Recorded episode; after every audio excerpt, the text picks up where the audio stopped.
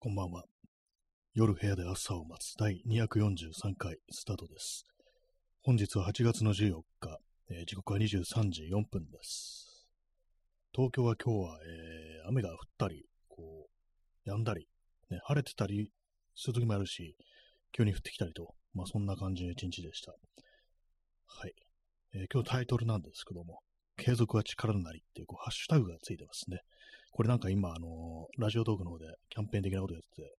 これをつけてこう放送すると、延長チケットと、あとなんかポイントがもらえるっていうことで、まあ、あの、つけてます。で、まあ、あの、疑問系なんですけども、本当かっていうね、継続は力なりってね、よく言いますけども、だからその継続の内容にもよりますよね。あの、むやみやたらと同じことをずっとやってもなんか目見ないのかなくらいのことは私はもう思ったりするんですけども、ね、こうずっと同じまあ、全く意味がないとは言わないですけども、なんかちょっと変化はね、すごいつけたいよなと、継続するにしてもという、まあそんなことを思ってしまうというね、話です。はい。えー、今日は傍らに麦茶があります。ちょコーヒーをちょっと飲みすぎだなと思って、あの、麦茶にしました。水出しコーヒーも作ってないんですけども、めんどくさくなりましたね。なんかちょっと最近、ここ数日、なんかあの、いろんなことが、すべてがめんどくさいみたいな感じになってよくないですね。はい。まあそういうわけなんでね、あの特に今日も本当話題がないんですけども、でもね、あの、継続は力なりキャンペーンの最中だっていうことで、まあやっていこうかなというね、思います。はい。と、ここまでで2分が経過しましたけども、30分ともなるとね、あの、まあまあの長さです。本当にこう、ね、子供の頃の30分なんて言ったら相当長かったですからね、こう今大人だとね、こうマッハで過ぎますけども、子供の30分って言ったらもう、大人のね、大人の2時間ぐらいなんじゃないかと思います。ね、よくあの、犬はあの人間より4倍早く年を取るなんて言いますけども、今そのことをちょっと思い出して、あの雑になんかね、4倍にしてみました、あの、30分が120分っていうね、まあわかんないですけども、ね、麦茶飲みます。結局台風がどうなってんのか私は把握してないですけど、まあ一応西日本の方が多分まあ、ちょっとあれなんでしょうね。今こう、台風7号、ね、ちょっと今台風情報見てみますけども、どうなるんですかね。えー、関東は、まああの、15日はまあ雨が降るっぽいですけども、まあでも大したことないそうですね。明日15日火曜日にこう警戒が必要なのは、東海地方、近畿地方、四国、中国っていう感じっぽいですね。まあ、あの予想雨量みたいなものを見てみると、一番あの多いのは、あの東海地方、450ミリというね、そういう予報が出てますけども、まあ、こ数字だとちょっとね、ピンとこないですけども、まあ、あの、結構なね、あの、ことなんでしょう。おそらくね。東海地方、近畿地方がまあ結構雨がちょっと強いっていうね、感じに明日はなりそうだなという感じですね。なんか最近、ここ数年ほどのが極端ですからね、なんか、気候変動の影響だと思うんですけども、なんかすごい雨降るところがあり、ね、こう、逆になんか東京とかは、まあ、そうあの、あんまり来ないんですけども、本当なんかこう、ね、西日本とかは、まあ、あとまあ、なんていうんですかね、あの、日本海側とか結構、まあ、あの、災害と言っていいようなね、こう状態にね、こう、見舞われてるっていうね、こうイメージがありますね。ね、まあ、そんなあの雑な、あの雑な台風情報でした。ね、私もなんかこう、適当になんかヤフーを見ながらこう喋ってるという感じです。はい、今、まあ、お盆っていうことでね、まあ、ちょうどお盆がそのなんか雨降りとか天気微妙だっていう時に被ってるっていう感じなんですけども、まあ別に私特にそんなにあの、別に出かけたりもこうしませんので、ね、まああの、あんまりこう、関係はないんですけども、ね、皆様はどうでしょうか。ねえヨシリンさん、え伊勢湾台風みたいなコースらしいというが、トレンドになってました。あれは満潮時期と重なってすごい被害が出たみたいです。あ、すごい、昔のあの昭和のあれですよね、すごい大きい台風で、かなりね、ひどいことになったなんて聞いたことありますね。そうなんです。満潮とね、なんか重なった、確かなんか聞いたことあるようなね、なんかそんな感じあります。ね、結構すごかったらしいです、本当にね、なんか。まあ、今 世界的になんかもう全部ね、あれですよね。なんかこう山火事も起きてるし、ね、大雨も降ってるしっていう感じ、なんかもう本当、あらゆるところでなんか結構大変な状態になってるっていうね、一体どうなってしまうのかなってこと思いますけども。伊勢湾台風って、これは昭和30年代でしたっけね、これは。ちょっと検索してみますね。結構まあ、昔といえば、昔ですよね。昭和34年、1959年ですね。これすごいですね。あの、犠牲者5098人ってすごいですね。台風でそんだけの人が亡くなるっていうね、ものすごいこう、昭和の三大台風にこう、挙げられてるという中で、その中で、まあ、最悪のね、こう、被害だったらしいですね。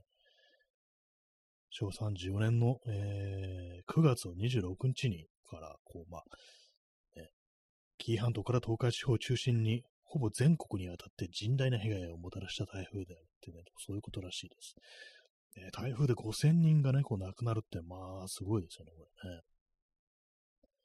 まあ、あの、台風よく、あの、名前がついてたりしますけども、これはベラという名前ですね。V-E-R-A、ベラってね。なんかあの、女性の名前がついてるってなんかよくありますよね。これが今回の台風がちょっとそのコースがそれっぽいんですかね。今のところまあちょっとどういう感じなのかわからないですけども、まさしくね、その満潮と重なるっていうのがね、なかなかのこう、ね、タイミングなのだったのかなと思うんですけど、もし今回もそういう風になったら大丈夫なんでしょうか。ねまあ、昔と違ってね、ある程度治水とか、そういうのはね、こう、やられてるとは思うんですけども、それでもまあなんかね、こう、半端ないですからね、なんかこう最近の雨はね。でも結構前にあの東京でもね、なんかこう人が亡くなるっていうことありましたからね、その大雨で。それあの半地下だったか地下室みたいなところにこういて、で、それであの水がまあ流れ込んできて、まあ、そうするとあの水がね、こうどんどんどんどんその地下の扉の前にこう溜まっていくわけですよ。そうするとあの水圧であの開けられなくなるっていうね、そういうことで、まああの室内で溺死するっていうね、その入り込んできた水でっていうね、そういう非常になんか痛ましい事故がありましたけども、それが普通にあの東京のね、こう23区とかでこう、あったっていうね、まあ、話ありましたけども、あれも結構前かな。まあね、なんかそう結構印象に残ってて、あの地下、ね、半地下とか地下室っていうなるとね、川沿いでなんかそういう建物を見ると、やっぱなんかちょっと思い出しちゃいますね、あのね。水害ってものはまあ結構ね、普通に人が死ぬんだっていうね、なんかこう、改めてちょっと、ね、気づかされましたね。なんかもう昔はね、なんかそういうことがあったなんていう、まあ結構その台風大変だったみたいな、川が溢れ大変だったみたいな東京も話は聞いたことがあったんですけども、実際こういうことが起こりうるんだっていうね、本当にちょっとびっくりしましたね。ドアがね、開けられないっていうのはちょっとね、あの考えてなかったですね、水圧でね。確かにこう、ね、室内にはまだそんな入り込んできてなくても、ドアの前がね、結構まあ本当にあのね、自分の頭ぐらいまでね、なんかこう、あれですよね、もう未水位がこう達してたら、確か開けらんなそうだなって思いますよね。特にあの、押す感じの扉だったりしたらね、ちょっと無理だろうみたいなね、そういうのありましたよね。えー、ヨシニさん、えー、少し前に千葉で、えー、ゴルフ場のネットを支える支柱が折れる被害がありましたね。あ、これなんかありましたね、そういえばね。ゴルフのね、なんか、ね、ありましたよね。結構大変な、これちょっと同じやつかどうかわからないんですけども、あの、結構あのー、住宅に、そのあれですよね、その支柱がバーンとね、こう倒れていって、家ぶっ壊れたみたいな、結構そのもう、もう住めませんみたいなね、そういう感情被害出したような事故もあったと思うんですけども、なんかね、こう結構大事故って結構ね、定期的に起きてるはずになんかちょっと忘れちゃいますね、なんかね。他にもあの、調布だったか府中の方であの飛行機が墜落したのありますよね、あれね。しかもあの、住宅になんか落ちるって感じで、そのね、何人か、その、ま、その住宅に住んでた方が亡くなったっていうね、まあ、そのまあパイロットだとか、その飛行機乗ってた人も亡くなりましたけども、そういうね、ちょっとなんかニュースとかだいぶ前ですけどもあったのにな、なんかね、こう、ああいうなんか大きな事故なのに、非常に恐ろしい事故なのになぜかこう、シュッと忘れてしまってね、なんか人間のなんていうかこう、喉元すぎすぎればというか、なんかそういうのってね、ちょっと怖いような感じしますね。まあ普段からね、なんか本当上から飛行機を起こしてきたなって考えながらね、生活するのはかなりしんどいですからね、まあ、そういうのもあって、こう人間のなんかこう、ね、あの防衛本能みたいなもので、そういうのなんか普段は忘れてね、こう生きてるのかもしれないですけども、冷静に考えたらね、今こうね、こう突っ立ってるだけでもいきなり車が突っ込んでくるかもしれないんだよなっていうね、ことはなんかね、考えちゃいますね。たまに私、あの、その、YouTube とか、ああいうね、なので、結構交通事故の動画とか見て、あの、若干ね、気を引き締めるようにこうしてるたりしますね。やっぱりこう定期的なの見ないと、なんかちょっと舐めた感じでね、あの外とか、また自転車乗りますから、なんかね、ちょっと気をつけなくなっちゃうなと思って、ああいうのはね、こう定期的に見てますね。麦茶を飲みます。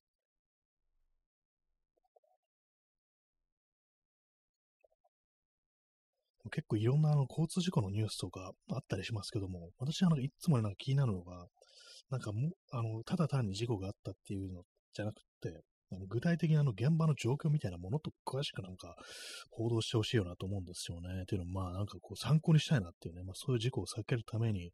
具体的にどんなね、シチュエーションでどん、どういうことが原因でそんな事故に至ったのかみたいなことっていうのは、私はあの結構ももっと知りたいなっていうことを思うんですけども、ね、なんか、でもなんか大体まあそういう交通事故のニュースとかだと、まああの事故を起こしたやつけしからん、ね、もう重罪ね、重い罰を与えようって、なんかそんな感じの話ばっかりになってて、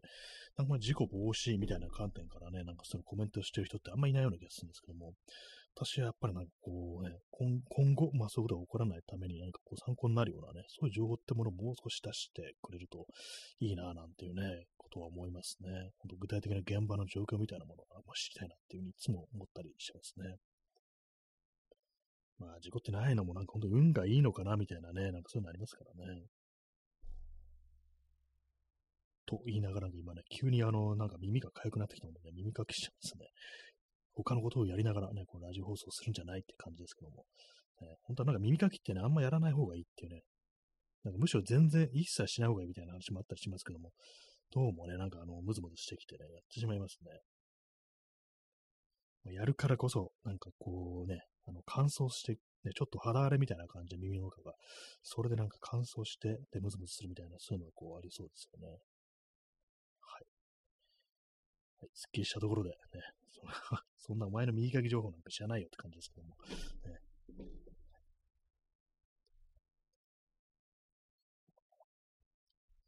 えー、今日の東京の気温は、えー、33度でしたね。で、最低気温27度だったんですけども、だったんですけども、今日私はなんか結構しんどかったですね。っていうのも湿度、湿度がなんかかなり高かったなと。まあ雨降ってますからね。それもあって、普通になんかね、やっぱこう気温高い時よりもっと、本当に30ね、こう、7度、8度の時よりも、正直私みたいな人間は今日の方がもう汗だくになるっていうね、なんかそんな感じですね。すごい汗かきましたね、なんか今日はね、やっぱりね。あとなんか、その湿度のせいなのかもしれないですけども、あの、なんかベタついてます、全体的に。これは私自身だけじゃなくって、あの、なんかね、こう部屋の中がベタついてるような気がするんですよ。床とかね。まあ、床はまあ、あのね、夏とかそうなりがちですけども、なんかね、そうそう、触れるものが全てなんかベタっとしてるみたいなね、なんかこう、変な感じするんですよね。実際、まあその湿度のせいなのかなと思うんですけども、ちょっとしたあのね、なんかこう、あれですよ。手をちょっと手を触れ、机の上とか手を触れたりするとなんかベタっとしてるみたいなね、なんかそういうのね、ありますよね。えー、ヨシリンさん、えー、最近見るのが、老人が事故を起こして止めればいいのに、その後にアクセルを踏んでしまうのをよく見ます。なんかありますね、なんかね、ほんとこう、暴走してしまうというやつですよね。本人が別にあのね、意図してそういうことやってるわけではなく、こうパニックになってというか、なんというか、ブレーキを踏めばいいのに、あのー、アクセル踏んでしまうっていうね。あれもね、なんかね、どう防止すればいいのかと思うんですけども、ね、やっぱりあの、オートマ、ね、オートマなのかなと思いますね、事故起きるのは。オートマの場合、あの、右足で、あの、ブレーキも、アクセルも踏むっていう感じで、本人からしたら、やばいと思って、あの、ブレーキペダルを踏んでるはずなのになんで、こう、進んでいくんだみたいな感じで、パニックになって、止めなきゃと思って、またさらにその、踏むと。で、まあ、それ、本人それがアクセルだと思ってないですから、ね、アクセルペダル踏んでしまって、な、ギュワンとね、こう行くみたいなね、そういうことなのかもしれないですけども、ね、やっぱりこう、同じ右足で、ね、両方ともね、あの右足で操作しますから、一旦間違えると、なんか錯覚みたいなのが起きると、そういう感じでなんかね、こう、なかなか止めらんないっていう風になるのかなっていうね、こんな感じに思いますね、とね。どうすればいいのか。あ、P さん、えー、自分は左足ブレーキです。あ、そうなんですね。そうですね。あの、人によってはそういう風にしてるっていうね、こう、話を聞きますね。私もなんかちょっと試したことあるんですけども、運転するときとかに、ちょっとやっぱりあのなんかね、慣れないとね、なんか難しいですね。私あの右足でちょっとブレーキ踏んじゃってるんですけども、まあ今はね、別にあの老人ではないんで、まだ大丈夫ですけども、まあね、なんかね、年取ってね、大丈夫かみたいなことをやっぱりちょっと思っちゃったりしますよね、考えてみれば。そう考えると今から左足ブレーキに慣れておくっていう方がいいのかななんてことを今思いましたけども、ね、やっぱなんかあの、利き足じゃない方で、あの、ペダル踏むと、やっぱあの、微妙なね、あのなんかあの、調節っていうか、なんかこう、力の入れ具合みたいなのが、やっぱあの、利き足と同じようにはいかないってことで、やっぱ最初は結構それに慣れるのに時間がかかりそうですね。また結構ね、あの、左足ブレーキってやる人がね、なんか、割にいるっていうね、なんか聞いた、聞きますね。麦茶を飲みます。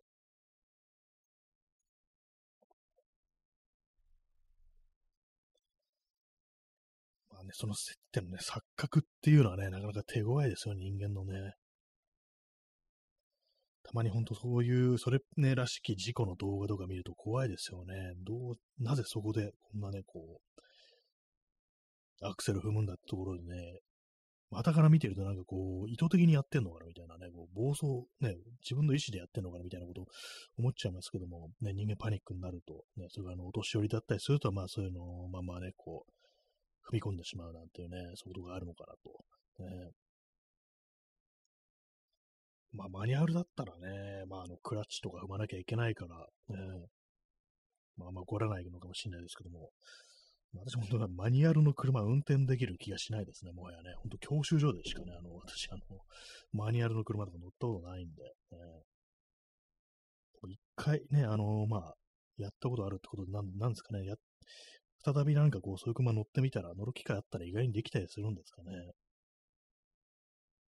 まあ、ちょっとね、怖いですよね、でもね。事故るよりはね、なんかほんとこう演奏がする方がマシだっていうね、そうなりますね。暴走するよりはね。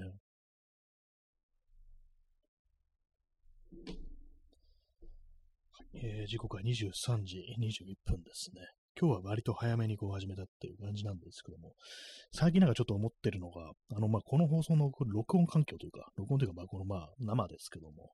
なんかね、もうちょいあの、こう、音を良くしようかな、みたいなことをふと思ったりして、っていうのも、まあ別にね、なんかこう、スマホを買い替えるとかじゃなくって、なんかこう、環境ですね。音が反響しないように、響かないように、ちょっとついたてみたいなものをね、この放送やってるとき、ね、こう、まあ、あの、周りにね、置こうかななんてことちょっと思ったりして、前はなんかね、あの、そういうのを作ってね、置いてたんですけども、あんまこう、ちょっとね、あの、音質というものに興味がなくなってね、それあの、まあ、スポンジと、あとプラダンで作ったやつなんですけども、まあ、プラダンを立てて、そこにあの、スポンジが、そのね、音を吸収するスポンジが貼り付けてあるみたいな感じだったんですけども、まあ、それもういいやと思って、なんかバラしちゃったんですね。まあでもやっぱりなんかこう、ちょっと工夫というものをね、なんかこうしないと、やっぱこう秋が来るなと思って、なんかまたちょっとその手のことを、ね、手出してみようかなっていう。まあなんていうか、こう前はなんかそういうプラダンでなんか適当にこうね、立てておくだけって感じでしたけども、あの、ブースみたいな感じになんかしよっかなみたいなね、ちゃんとした DIY レベルで、なんかこうね、工作してみるみたいなね、こう感じ、ね、こう、いつもね、座ってるパソコンの前、の作業机になんかそういうね、こう、スペースを設ける形にしようかなと思ったりしてるんですよね。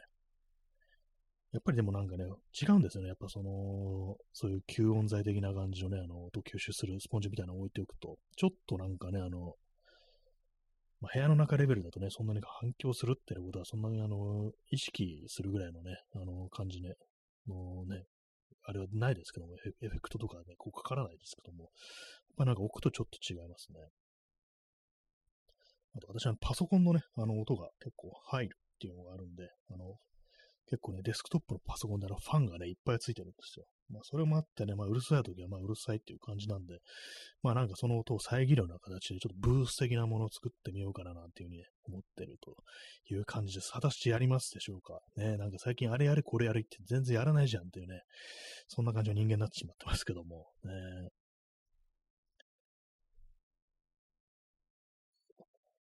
ぱりあの環境をね、整えなきゃダメですね。なんかこう、そういういろいろね、工作とかやれるっていうか、すぐに手つけられるっていうね、風にしといた方がいいなと思います。ね、今日はあれですね、あの、キーボード、あのー、ピアノみたいなやつです。ね。あの、鍵盤ですね。あれをなんかちょっと弾いてみようかなと思ってね、練習しようかなと思ったんですけども、あのセッティングがめんどくさですよ。でかいから、普段なんかこう、机の上にボーンと置いていくと、あまりにもこう邪魔で立ててあるんですね。あの、壁に立てかけてあるんですけども、なんかね、こうやろうやろうと思ってたんですけども、なんか本当にそのセッティングだけでめんどくさくなって、あの実際なんか電源入れて、本当にこう、ね、数分でね、こうやめましたね。やっぱりその手のハードルの高さみたいなものがね、そのでかい楽器にありますね。ギターだったらね、なんか本当になんかこう、ね、適当にこう、も、ね、本当手で持って、あの、しかもあの、私の持ってるのとかね、あの、クラシックギターですから、からもうただ弾けばいいっていうね、あの電源とか入れる必要もないという感じなんで、そうギターはね、定期的に触るんですけど、キーボードは本当なんか面倒くさくってやらないんですよね。まあ、あの、まあんまりこう弾けないっていうのもあるんですけどもね。はい。えー、ヨシニーさん、えー、畳で防音室を作ってるのを見ました。えー、畳は音を吸収するみたいです。あ、そうなんですね。畳、それ初めて聞きました。確かになんか吸い込みそうですよね、音ね。なんかあの感じ。なんか案であるっていうね、いぐさが案であるってなると、なんかちょっとあのー、いい感じに空気をね、中にあの、含んでるっていう感じが、それがなんかね、こう、吸収してくれそうな感じありますね。畳の部屋、ね、壁も畳、ね、天井も畳、ね、なかなか面白い部屋かもしれないですね。畳って言ったら上ですけども、ね、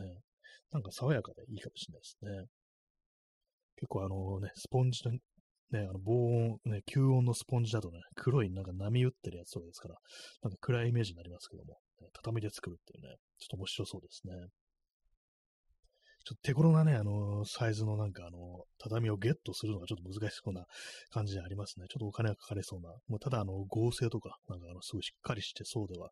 ありますね。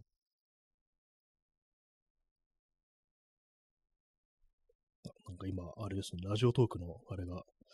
タイムラインの取得に失敗しましたって出てきましたね。なんかやっぱちょっと今日重いですね。あの、このアプリ立ち上げるときもね、結構なんていうか、こう読み込みが時間かかって、もしかしたらね、またあの、いつものね、よくある、あれですけども、なんかエラーが出て、途中で音聞こえない、声聞こえないみたいになるかもしれないです。そしてあの、コメントがね、あの、こっちにあの、ちょっと見えてないという可能性もありますので、まあ、その辺はちょっとね、わかんないんで、ご了承ください。もしかしたらね、あの、ちょっと、聞こえないよって感じになっちゃうかもしれないです。たまに今あありますね、これね。今もなんかタイムラインの取得に失敗しましたっていうところにあの、ね、出てて。まあそんなね、畳の防音室っていう感じでね。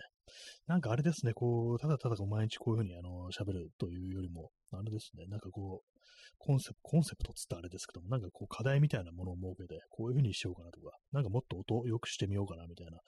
そういう感じのね、ちょっとした宿題みたいなものを自分で自分に出さないとなかなかこうちょっとね、あの、毎日毎日の、こう、継続が力なりと言ってもね、単なるマンネリになるっていうね、まあそういう感じになってしまいますからね。まあ、マンネリです。マンネリといえばマンネリかもしれないですけどもね。あ、P さんね、風鈴ありがとうございます。風の鈴と書いて風鈴。いいですね。チリンっていうね、こうあんまこう最近は聞かれなくなりましたけども、夏でもね、なんかあんまこう、風鈴ね、ないですよね。まあ、あの、もはや風鈴のね、あの音だけで涼しくなるというのは、もはや、ちょっと無理になってきたみたいなね、そういうのがあるかもしれないですけども、まあなんかね、あの、吊るしてる家とかは、まあ、ほとんどこう、見ないですよね。今年多分風鈴の音は私、あの、一回しか、あの、聞いてないですね。どっかちょっとね、あの、あ、そう、この間の代々木上原とか、代々木公園のあの近く、近辺をなんか歩いてたら、ね、チリーンとね、風鈴の音が聞こえてきて、あこの辺はまだ風鈴をね、こう、下げてる家があるんだと思ったというね、まあそういうことがありました。ありがとうございます。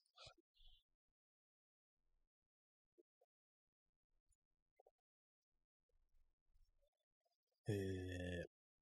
そうですね。何かこう、ちょっとね、あの、変化みたいなものが、この、そう、あってもいいんじゃないかなと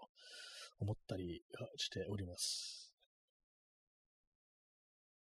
なんかラジオのね、こう、ブースみたいなものって私なんかね、たまに画像検索とかね、して見てったりするんですよ。なんかああいうのものものってなんかね、こう、変ななんかワクワクするような感じっていうのがこうあるんで、あのスタジオ的なところにね、こうマイクが置いてあってっていうね、まあいろんなね、あの、まあラジオ放送局ありますけども、なんかああいうのね、結構見てるのが好きで、割りなんかね、こう、検索、画像検索とか、ピンタレストとかで、ね、なんか適当にそれっぽいこうね、あの単語打ち込んでなんかそれ見てたりするんですけども、ね、まあどうなんですかね、こう、まあ、そういうラジオの放送局っていう、まあ大きいとこは別ですけども、あの個人がね、こう自宅からね、こうお送りするっていう、なんかそういう小さな小さな、小さな小さなっていうかね、ほんとなんか一人でやってるっていうね、まあそういうもの、ね、これ昔だったらちょっと難しかったのかもしれないですけども、今はね、そう簡単にできますからね、まあそのインターネットであれば、ね、なんかそういうので、なんかもうちょいなんかこう、ロマンみたいなものが感じられる、ね、そういう、なんかね、ふうにできないかななんてちょっと思ったりしてるところでございます。まあ、形から入って、なんかちょっとね、盛り上がっていくっていうね、なんかそういう感じにするっていう。ね、今、私のマイクが、まあ、これあの、スマホと同時にあの、パソコンの方でも録音してるんですけども、録音環境はあの、ダイナミックマイクですね。あの、カラオケのマイクみたいなやつに、を、そのアームにつけて、で、まあ、口の元に持ってきてるんですけども、なんかね、もうちょっとマイクいいやつ買ったりした方がいいのかなと。あとなんか昔っぽい形してるやつ。なんかありますよね。なんかあの、そのカラオケにあるマイクみたいじゃなくて、もっとなんかもっとごついというかなんかこう、丸っこいやつ。なんかああいうのをね、なんかこうやって、なんかこう、顔の前にこうぶら下げるみたいな感じしたらね、ちょっと盛り上がるんじゃないかなというふうにこう思ったりしてるところです。ちょっとね、最近なんかこう、全然、まあ、最初の頃はね、この放送始めて最初の頃はいろいろ工夫とかね、こうしてたり、マイクとか買ったりしてたんですけども、なんかこう一回ね、スタイルが固まってしまったのが全然こう手出さなくなったんで、やらなくなったんで、なんかその辺の変化もみたいなものもね、もうちょいあってもいいのかなと思うんですけども、えー、まあなんかこうもっといい機材っていうんですかね、まあそんな高いもん買っても仕方ないですけども、なんかこう使いやすいものにするとか、なんかこうね、自分で使ってて楽しくなるようなそういうものっていう風にしたらいいのかななんていうふうに思ったりしてるところでございます。ね、麦茶を飲みます。えー、じゃあちょっと延長しますかね。ちょっとあの、あれですね、今日あの、もし回線のね、顔環境が悪かったら、またなんかね、あの、聞こえなくなって、あのー、フルでね、こう30分、1時間やらないで終わるなんてことになるかもしれないですけども、とりあえずあの、ちょっと延長させていただきます。えー、ヨシニさん、えー、歌丸さんが TBS ラジオでやってるアフターシックスジャンクションのラジオブースの様子を X でたまに見ます。あ、歌丸のラジオですね。いいですね。なんかああいうね、ラジオブースの様子ね。そしてあれ、X、ね、X、今 X なんですよね。冷静に考えたら X なんですよね。なんかね、ああいうのね、こう、ロマンというか、なんというかね、なんかもし楽しそうですよ、なんかね。なんか穴蔵みたいなところっていうのをなんか人間、こう、まあラジオブースって結構まああの、ね、密閉空間みたいなところありますからね。なんかああいうのってちょっとあの、なんか気分が盛り上がるのかもしれないですね。なんかね。新宿、新宿じゃないや、あの渋谷とか行くと、あの、なんかラジオ放送局なのかな、そこ辺は。なんかちょっとあの、公開スタジオみたいなのが、あの、道沿いにあって、あの、今、ちょっとローカルな話になっちゃうんですけども、あの、ニトリがね、こうあるところの隣になんかあの、なんかラジオのね、なんか収録みたいなのをこうしてるところがあって、あそこなんかたまに通り過ぎると、なんかね、表のね、あの、その、まあ、ガラス越しになんか結構ね、その放送のね、録音の様子、録音というか、まあ、生放送かもしれないですけども、その様子なんか結構ね、なんか、そこにまあ出てる人のファンらしき人がなんかこう見てるなんてね、まあそういう光景を結構見ましたけども、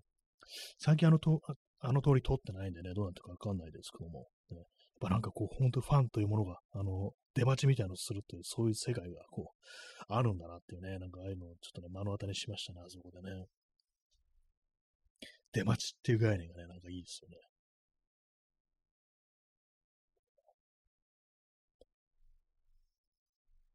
まあ、ラジオっていうものもね、なんかこう、長く長くやるね、そういう放送が多いですから、やっぱなんか固定ファンというか、なんていうか、こうね、こう、ある意味なんかリスナーとのね、絆みたいなものがちょっと出来上がりやすいっていうね、テレビ番組とかそういうのとね、映像と比べたら、なんかそういう感じってのありますよね。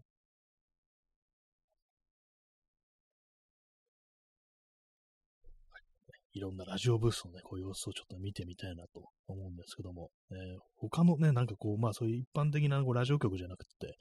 こう、いわゆるポッドキャスターだとか、あとはまあこのラジオ局もそうですね、まあ、こういうのでなんかみんなどういう環境でやってんのかな、みたいなのをたまに思うんですけども、結構ね、あの、いるのが、あの、布団とかで寝ながらなんか喋ってるって人割といるみたいですね。私はね、やったことはないんですけども、ラジオトークでは。前にあの、ツイッターのスペースで、それでなんかもう横になりながら喋るってことやったことありますね。それ一回ね、なんかあのー、朝のね、明け方3時ぐらいまでなんか喋って、3時ぐらいにやったのかなあれなんかでも結構、割となんか数名なんか聞いてくださってって、反応もね、こう、コメントもなんかもらえて面白かったですけども、えー、私はいつも、まあ、は、あの、この放送は、あの、椅子に座って、まあ、パソコンの前っていうね、まあ、私の所定の位置みたいな感じですけども、そこにね、こう、座ってやってますね。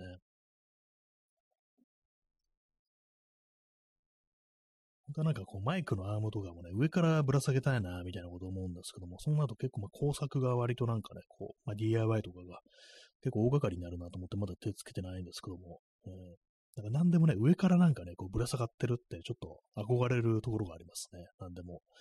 なんかね、液晶モニターとかもなんかね、上からぶら下がってるってなるとなんか盛り上がらないですかね。私はなんかちょっといつかやってみたいなと思ってるんですけども、アームで上からぶら下げて、でなんか結構ね、自由に動かせるっていう。で、まあ、あのね、あの、スタンドとかじゃないから、結構その下部分が自由になるってことで、いろいろ物も置けるみたいなね、なんかそんなこと考えたりするんですけども。まあちょっとなんかね、そう、そういう工作するにしても、いろんなこう、ちょっとね、あの、木材とか結構必要だな、みたいな感じで、まだ手つけてないですね。今私の前にこうあるのは、まあパソコン、デスクトップなんで、あのー、パソコンはね、あの、作業机の下にあって、で、まあ液晶モニターが前にあって、そしてあの、オーディオインターフェースと Wi-Fi ルーターがあり、ね、キーボード、マウスがあり、で、マイクのアームが私のね、あの右側からね、この作業台のにね、あの、クランプしてあるっていう、そういう感じなんですよね。割とごちゃっとしてはいるんですけど、まあ、機能的にまとまってはいるからなんてことを、まあ、思ってるんですけども、なんかもう少しね、盛り上がる感じでね、こうやりたいなっていうね、なんか、ことは思いますね。えー、ヨシリンさん、えー、外でラジオトークやってる人も多いです。iPhone のマイク性能いいので、結構外の音を拾います。あ、やっぱあれ、活かしてますね。なんかスマホでできるというね、そういうところね、外でやってる。私もね、なんかたまにやるんですけども、ね、iPhone のマイク性能いいので、結構外の音を拾います。やっぱりそうですよ。なんか iPhone いいですよね、マイクの性能。なんかね、そうたまになんかね、他の人の放送とか聞いて、多分 iPhone 使ってる人だなと思うんですけども、すごいなんかね、あの、音を拾うっていう。あの、外でやってたら、まあ、外の音拾うし、部屋の中でやっても、本当になんかね、あの、声がリアルっていうか、なんかね、本当になんか、自分がその人前にいて、そのまま直で話聞いてんのかなぐらいの、なんかそういう変な生々しさみたいなものが、結構 iPhone ってね、なんかあるんですよね。私、あの、Android なんで、ね、まあ、そんな大した、こう、あの、いい音ではないと思うんですけども、おそらく。えー、iPhone なんか妙、妙にね、なんか妙に生々しい感じしますね。外の音拾うっていうね。なんかね、こういろいろこう気になるところですね。そういう。まああれですよね。なんかこういろいろこう、なんか煮詰まってきたら、その機材みたいなものを見直してみるっていうね。そういうのいいのかもしれないですね。まあ、よくなんかそういう道具にばっかりこだわるのは良くないみたいなね。あのカメラとか、まあ、写真とかね、こう撮る時とか、ね、あの、写真撮んないであのカメラの話ばっかりしてるっていうのが、なんかちょっとそれはあの、いかがなものかみたいな感じでこう言及されたりしますけども、やっぱりなんかね、その道具を使ってやるものっていうことを考えると、まあ、ある程度はなんかこだわりというか、なんというか、そういうものは持っててもね、おかしくないのかなというふうに思います。まあでもなんかね、そういう機材の話するのってまあ楽しかったりしますからね。私もなんかね、こう、全然自分でこうカメラとか、あの、全然最近使えてないのに、なんか、どこのあれがいいとか、どこれ言うのに私のしたらなんかこう、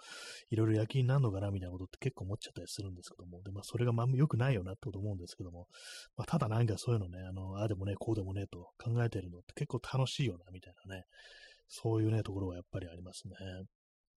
まあ何でにでも言えますね。楽器とかもそうですね。ギターとかもね、なんかこう、今ね、持ってるね、あのギター練習して、それで上手くなればいいのに、なんかこう新しいね、何か買えば、なんかもっとね、自分に合ってるんじゃないかみたいなね、そしてはかどるんじゃないかみたいな、そういうこと結構考えちゃいますからね。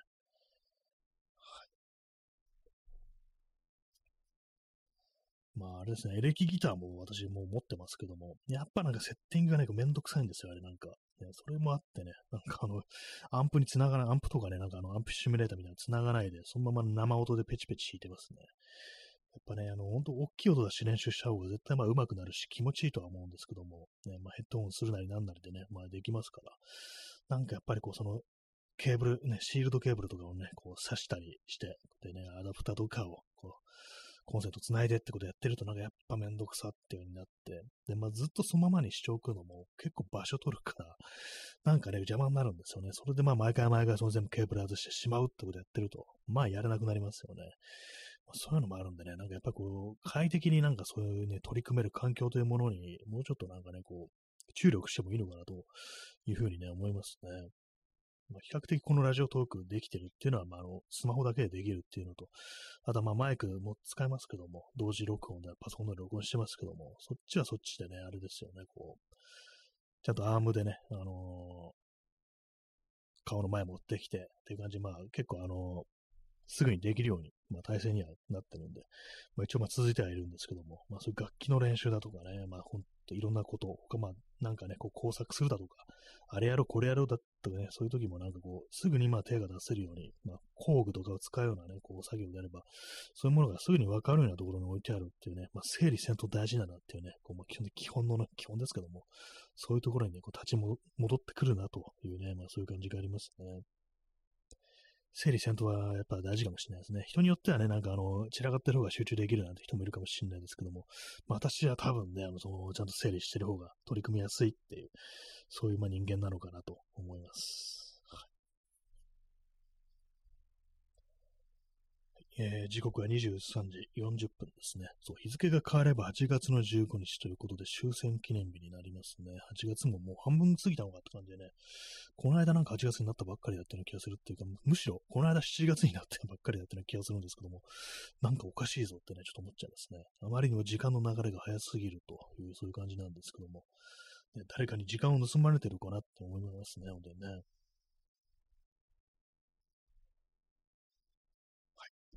なんか今日あれなんですよね、なんか、これも気圧も関係してるのかもしれないですけども、台風とかね、なんか、ちょっと、歯がね、歯って歯茎がなんかうずくんですよね、なんかね。前にあの、その、詰め物をしたところなんですけども、たまにあるんですけども、これね、なんかおそらくま気圧が関係してるのかなと思うんですけども、うっすらなんかね、ちょっと変な違和感あるなっていう感じで、なんかちょっと今日はなんか気になっちゃいますね。割と最近私、あの、こう、歯磨きというものを真面目にこう、やってるんですけども、えー、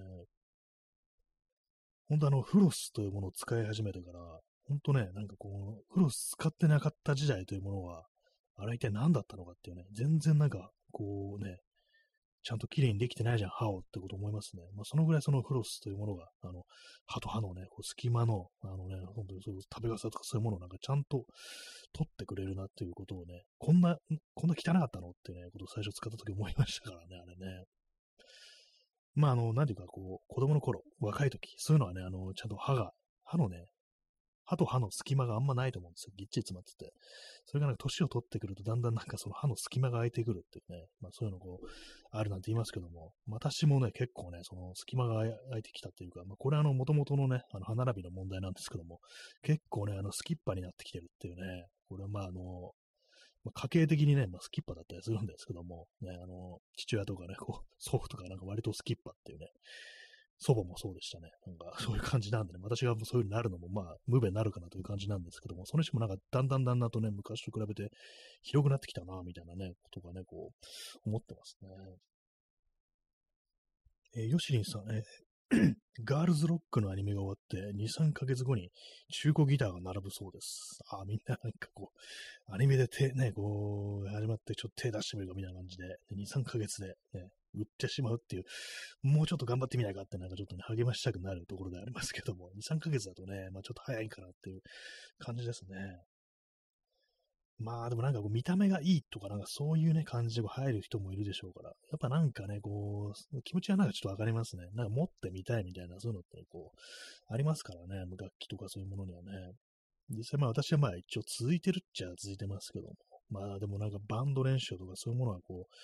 やってないですからね。一応私前ね、前っていうか今もなんか別に解散はしてないんですけども、遊びのね、あのバンドみたいなのがあって、それでまあたまにスタジオ、たまにというか、あの一時期スタジオとか入ってたのがこう、遊んでたんですけども、まあ、あの練習とか言わないです。これ遊びですね。遊んでたりしたんですけども、まあ、まあ、あの、本当に最後の練習からもうね、あれですよ、本当こう、何年経つんだ？えー、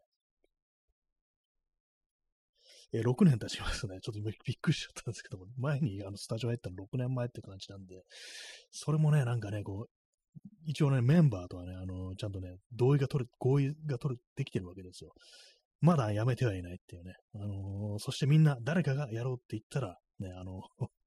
またやるよっていうね、それみんなお互いに言ってるからね、誰もなんかこう、やりね、やろうって言い出さないっていうね、まあ、私が言えばいいのかもしれないですけども、まあそういう感じでね、まあ、まあそんなぐらいのね、あの、敵の感じで別にいいんですよ。ね、まあそういうね、遊びですから。ね。まあそういうね、感じなんですけども、さすがにね、あのメンバーのね、こう、ね、ここ近年なんか結構引っ越しで、なんかね、簡単に会えなくなったみたいな感じになって、さすがにちょっとね、あの、これはもうね、事実上の、ね、停止状態だなみたいな感じですね。活動休止状態っていうね、まあ、ずっと休止はしてるんですけども、ね、これはちょっとあの、休止、本当の休止状態に近いなみたいなふうに思ってるところですね。まあ、機会があればね、なんかこう、まあ、ちょっとスタジオ入って遊ぶって、あれはなかなかね、こう楽しかったりしますからね。うまくできなくっても大きい音を出すってだけでね、本来楽しいものなんですよね。まあ、ど素人なわけですからね。えー、ヨシニさん、えー、多分その人が下北沢のライブハウスに行ってる気がします。あでもそれ、あれでありしましたね。ちょっと前のね、何しか、ボッチザロックっていうアニメ、今まだやってるのかななんかね、それでなんかこう、下北沢の屋根裏とかいうね、あの、ライブハウスでしたっけ？なんかそういうところ、まあ、聖地巡礼みたいな感じでちょっと覗きに行って、邪魔だみたいなね、なんかそういう、本当になんかそこのライブハウスでやってるバンドとかのね、こうライブとか来る人からしたら、こう、なんだ見に来るだけでね、こう、なんか入らないんだから、その邪魔だよみたいなね、そういうこと言われてるのってありましたけども、ね、まあそういう感じの人もまあ中にはいるのかもしれないですね。ちょっとね、こう見てみて、なんかギター買ってみて、売るっていうね、まあ、だからそのなんかあの、なんていうか、損切りみたいなものの速さっていうのは、逆に今すごいかなとは思うんですけども、私だったらなんかいつかこれヤングやるかもしんないし、みたいな感じでね、あの、どうしても、ね、持ち続けてしまうみたいなね、感じになりそうなんですけども、えー、まあでも中古でなんか買うとしたらね、なんかこう割にいいのかもしれないですね。あの、そういう手放した人たちの、ね、こう、ギターをね、あの、手に取って、ちょっと結構すぐやめたからの程度がいいみたいなね、そういうのありそうですね。たまに私もなんかね、こうブックオフだとか、ハードオフか、ハードオフとか行くとなんか楽器とかね、ちょっと見たりするんですけども、うん、これ買ったらどうかな、みたいなこと考えるんですけども、やっぱりね、こう今あるものでうまくならない限りはっていうのと、あとやっぱりなんかこう定期的になんかね、こう練習する機会が、こうね、スタジオとか入る機会がないとなかなかこう続かないよな、というふうに思いますね。ちょっとあの、座り直します。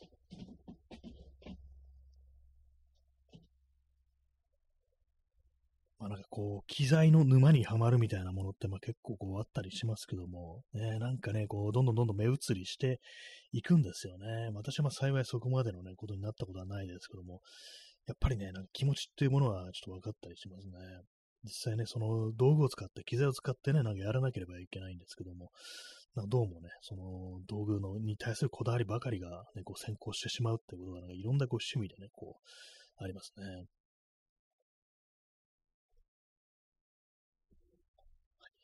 時刻は23時、え47分ですね。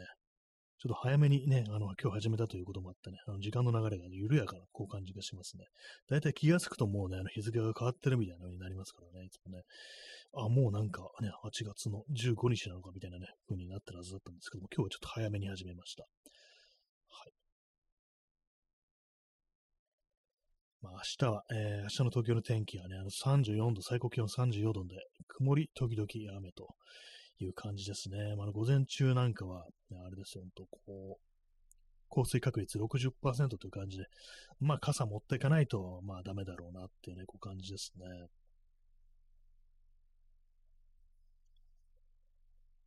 まあ、8月の15日ということでね、あ皆様も玉音放送をね、あの、公共前広場で聞きましょうと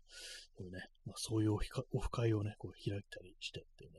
ちょっと何言ってるのかわかんないですね。まあでもなんか本当こう、ね、なんかこう、一つのね、8月といえばやっぱね、なんかこう、そういう戦争にまつわる、ね、こう、好きだよなっていうことはやっぱ思いますね。そういう刷り込みというかなんというか、実際、事実そうなんですけども、やっぱりそういうものがね、なんかこう、ね、ありますね、本当にね。染みついてますね、自分の身にね。あの、咳払いします。咳払いですか普通に咳ですね、なんかね。最近あれですね、なんかちょっとあの、エアコンのせいだと思うんですけども、まあ、毎年なるんですけども、なんかちょっとあれですね、あのー、喉が、というか乾燥してる感じありますね、ちょっとね。喉が痛いとか、いがらっぽいってわけではないんですけど、なんか乾燥してんな、みたいな感じが結構寝起きとかね、割にあったりしますね。え P さん、えー、15日の靖国神社は正気漂う。まあ、明日のね、明日どうなるんですかね。天気悪いから、ね、なんか結構いろんな、ちょっとやばい、なんかね、あの、コスプレの人みたいなのが、人っていうか、なんていうかね、局が集まるみたいなね、なんかそういうとこありますからね、あれね、かなりもやばめなね、こう感じになってると思うんですけども、明日もやっぱりなるんですかね。午後の、あのー、降水確率50%なんですけども、やっぱ濡れながら、ああいうね、こう日本兵の格好をしてたりするんでしょうか。ね、なんか恐ろしいですね。私は10年、8月15日のあそこ行ったことはないんですけどもね、あんまこう近づかないようにね、こうしてますね。あのそういう日はね。大体でもなんか8月の15日とか、なんか毎年こうね、雨の印象ないですね。なんかカッと晴れてるっていうこう印象あるんですけども、明日はどうも違いそうなね、まあそういう感じですね。去年の8月15日、私は何をしてたのかってこれ今ふと思ったんで、ちょっとあの、ツイッターのね、あの、ツイログで、え、1年前を、見てみようかなと思います。1年前の今日のツイート。まあ、これ8月の14日か。8月の15日。えー、月曜日ですね。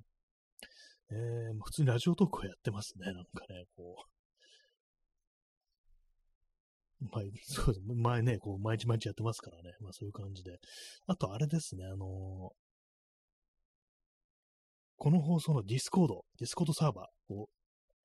立ち上げたのが、あの、去年の8月の15日なんだって感じで、もう全然まあ、ね、あの有効活用できてないんですけども、ね、まあそんなことに今気づきました。ね、そうだったらもう1年か。1年経ったのかって感じですね。えまあ、8月の14日の日曜日で、ね、何をしてたかというと、うん、ツイートから特に読み、ね、読み取れないですね、なんかね。銀座のギャラリーに行くか迷い中って書いてあって、まあなんかこういつもの通りって感じですね。出かけようと思って、なんか出かけられないみたいなね。なんかそんな感じになってますけども。えー、考えてみた、あ、今思い出しました。この、このラジオトークが始めたの、2020年の、えー、8月のね、半ばだったと思うんですよ。まあもしかしたら18日とかそんぐらいかもしれないです。まあなんかね、なんかこう、いわゆる、ね、4年目、4年目に突入するっていう、感じですね。なんか、まさかこんなやるとはっていうか、まあ、深く考えて始めたわけじゃないですけども、ね、まあ、やってますね。なんか、これだけはなんか続いてる。継続は力なり、ね、力になってるかどうかわからないですけども、ね、まあなんか続いてます。これだけは本当にね。運動とかね、なんかすぐやめちゃうのにねって感じですけども、ね。そう、ジョギングとかね、なんかこう、半年以上やってたのになんかやめちゃったりしてたのが、なんかこの ラジオとかなんか4年 ,4 年目にね、突入してるという感じでございますけども、ね、まあでもなんか本当なんかね、あのー、そんなに時間が経ってるようには思えないですね、始めてからね。去年ね、8月夏って毎年来るんだよなっていうね、こう当たり前のことを言いますけども、なんか不思議な感じしますね、なんかね。またね、こう、これがね、夏がどっか行ってしまって、またね、寒い冬が来るっていうのがなんかたまに信じられないような感じがあります。こんな暑いんだから、もうずっとね、このままなんじゃないのってこと思うんですけども、ね、どうもね、季節は巡るというね、ことらしいですね。えー、ヨシンさん、えー、めちゃめちゃ暑い印象が8月15日の靖国神社。3杯終わった後に麦茶をついてくれるサービスがありました。行った時は2、3杯ぐらい飲んでた気がします。あ、そういうのあるんですね。さすがにやっぱなんかこう、ね、こう手ぶらで返すわけにいかないみたいな。手ぶらで返すわけ、それはちょっと違うかもしれないですけども。そうなんですね。まあ、確かにね、こんなくす、このくす暑い時期に1杯飲んだだけじゃね、もう済まないですよね。2、3倍っていうか、もう2リットルぐらい一気に行きたいぐらいのね、感じになりますからね、外行ってるとね。本当にこう暑いっていうね、感じで。ね、水分はね、こう、何本あっても困るもんじゃないですからね。まあそうでもないか。あの、水でもね、あの、ほんと飲みすぎると、あの、水中毒になるっていうね、こう、排出が間に合わなくなってね、こう人間の体おかしくなるなんてことを聞きますけども、ね、まあにしても、まあ本当なんかこう、水筒とかね、こうたまにね、こう見るんですけども、少ないって思いますね。あの、なんか本当にこう、最低でも1リットルぐらい入れるね、こう、ね、あの、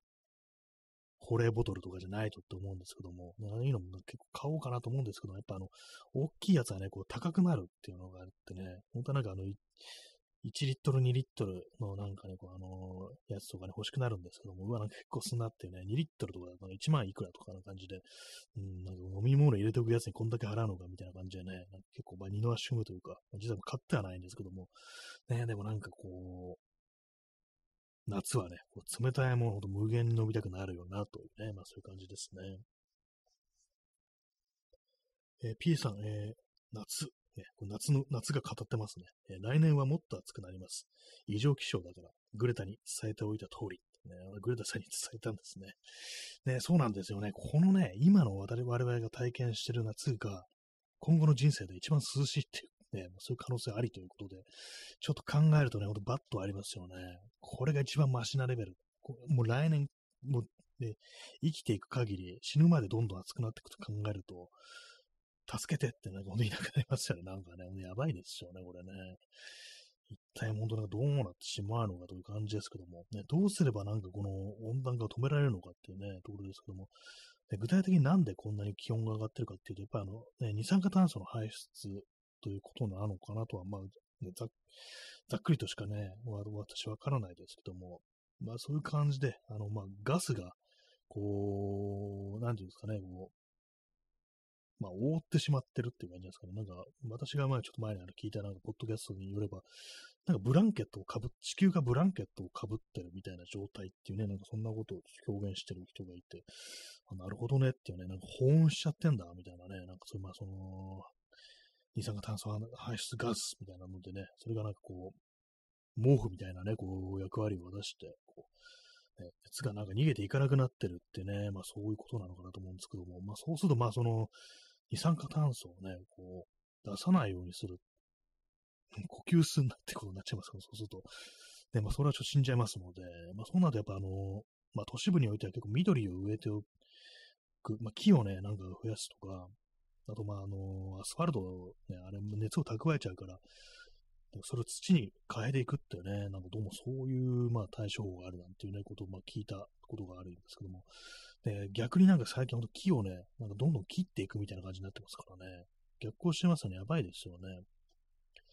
なんかまあ多分他の世界のね、他の、なんていうか、その、ちゃんと考えてる都市とか、あとなんか植樹、植林とかなんかこうして、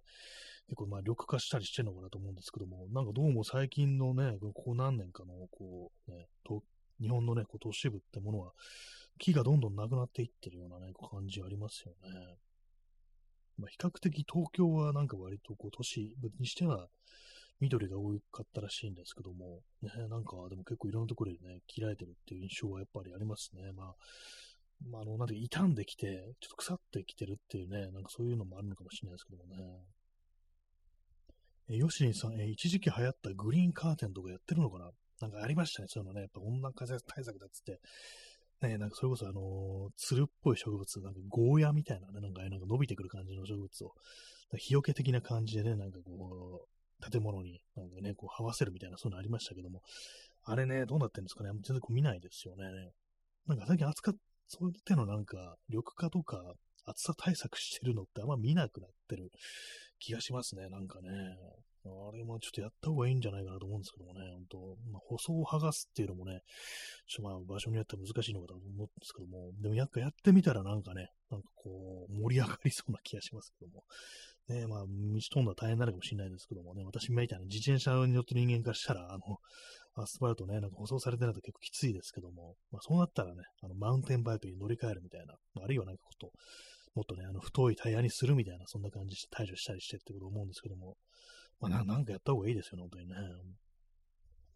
えー、P さん、えー、緑化は皇族が独り占め、えー、外苑前は伐採しとくわってな、そういえば、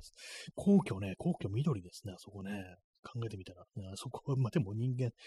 我々関係ないですからね、なんか皇族ですからね。外苑前の、あの、イチョウ並木、ね、あれもなんか切っちゃうみたいなことが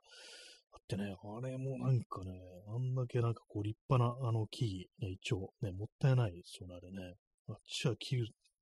切ってるっていうね、ちょっとなんかね、大丈夫かよって感じしますのでね。まあ、なんですか、どうやったら緑が増やせるのか、ね。まあ、そう、屋上の緑化だとかそういうのとかね、あれ聞きましたけどもね、一時期ね。なんかそれやりますってやってますって話、これ全然聞いてないようなね、なんかそんな感じですね。どうなってるんですかね。まあ、土、ね、土の上なんかね、こう歩くとこないですよね、あとね。え P さん、やっぱり肌が緑だからか。ミニガン持って市民を排除する天皇ってね、これもあまりにもこうハイコンテクストすぎるね、この、この放送にね、頻発するなんかこのフレーズなんですけども、ね、そうですよね。まあ、あんだけね、あんだけね、大きい皇居という土地、何かこうね、なく、なくしてなんか別にした方がいいんじゃないかと思うんですけども、どうなんですかね。あの、やっぱあれ、ある程度、なんかこう、あの周りって割と涼しかったりするんですかね？どうなんですかね？気温がやっぱり低かったりするのかなと思うんですかね、ところね。あの、あの緑、あの感じの緑をもう少しなんかね、ほんと、増やしていかないとね、いけないですよね。そしてなんかもう解放したらっていうね、感じしますけどね。なくしたらっていうね、公園にしたらって感じですよね。まあ、街路樹みたいなものはなんかいろんなところで切られてるっていうね、のがありますね。結構あの昔の、あの、1960年代の映画とか、50年代、60年代の日本映画とか見ると、あのー、東京の代々木公園のあたりが出てきてて、で、それなんか今とね、全然風景が違うんですね。あれなんでこんなこう広々としてるんだろうって思うんですけども、やっぱりあの木がね、あの植えられたばっかり伸びてないんですよ。だからもう遠くまでスコーンと見渡せるっていうね、まあ高い建物がそんなになかったっていうのもあると思うんですけども、ちょっとね、あれ見るとなんかびっくりしますね。私がたまたまなんかね、こう、YouTube で見た、なんだ、なんだったかな、日本一の無責任男って、あの、植木仁という人が、ね、こう主役の、主演のね、コメディ映画のね、なんか映像をちょっと見たんですけども、そこにあの、代々木公園っぽいとこができて、最初なんかこの地形というかなんかこの感じで見たことある気がするな、どこだろうと思ってよく見てたら、まあ、木が伸びてないから、ね、すぐわかんなかったんですけども、あ、これ代々木公園がここって思って、ね、やっぱそういう感じでこう植えたね、こう木が、うん、すくすく伸びて、今そういう感じの、まあまあね、あの代々木公園の周りはまあ周りにこう、大きくなってますけども、やっぱりこう今後のこと考えてね、今からやっぱりこうどんどんどんどんね、あの、食にしていった方がいいんじゃないのっていうね、こういろんなところでね、思いますね。まあでも焼け石に水なのかなっていうか、なんていうか、ね、まあどうすればいいのかちょっとわかんないですけども。あとまあ建物にね、なんかあの、ツタ這わせるのって、あの、結構大変っていうね、なんか、虫が結構出るみたいなね、蚊がなんか多くなるっていうね、そういうのがあるらしいんですけども、あれをね、どう一体どうすればいいのか、ね、なかなか難しいところですよね。まあ、カエルとかをなんかね、たくさん放てばいいのかなっていうね、なんかこう、そういう、こう、別な生き物に任せるってね、こう、取ってもらうっていうね、まあそういう風にした方がいいかもしれないですね。えー、ヨシリンさん、えー、ビッグモーターの前の街路樹は不自然に枯れています。やっぱり、そうですね、タイムリーですね、あれね、本当にね。あからさまですよね。なんか最初はなんかあの、あのー、枯葉剤を撒いたってベトナムじゃないんだからって感じですけど、まあそういう除草剤みたいなのも撒いて、それで枯らしたまって話聞きましたけども、なんかそのうち普通になんかね、あの、ノコギリとかで切ってたみたいなね、そういう情報とか出てきましたからね、かなりやばいですよね。もう本当無法者じゃんって感じですけども、ね、ああいうあれ犯罪じゃないのかなってちょっと普通にね、こう思うんですけどもね、なんかあの、すごいですよね、ビッグモーターのね、あれね、本当に。なんかちょっと今、あの、話題が出てこなくなってね、風化してるってのがあると思うんですけども、ねえ、ちょっとあの逮捕した方がいいんじゃないのかなぐらいのことってやっぱなんか、思いますよね、本当にね。半端ないですよね、あれね。街路樹が枯れているっていうね。本当にそ、そこまでして、あの、なんかこう展示してあるね、中古車を見せたいのかって感じですけどもね。まあ、でもなんかちょっとこれからあのね、あのなんかこう、なんかお店の前の街路樹ってものをちょっと注目して見てみようかなと思ったし、なんか他にもいろいろ枯れてるところがあったらどうしようってね、なんかちょっと思いましたけども。えーまあ、東京はまあまあ街路樹が多いところですけどもね、郊外の方に行くと、ね、周りにこう、邪魔だから、やっちまえみたいな風にね、気分になるかもしれないですね。はい。えー、時刻は0時3分ですね。8月の15日にこうなりました。そしてこの放送もね、あの、もうそろそろ終わりの時間を迎えようとしておりますけども、まあそういうわけでね、あの、もうそろそろこの放送が4年目に突入するということで、ちょっとびっくりしてますけども、まあ、別に特に何も考えてこうないです。何かをね、こう、イベント、イベントってなんだって感じですけども、まあそんな感じでね、まあいつも通りになるでしょうというね、感じですね。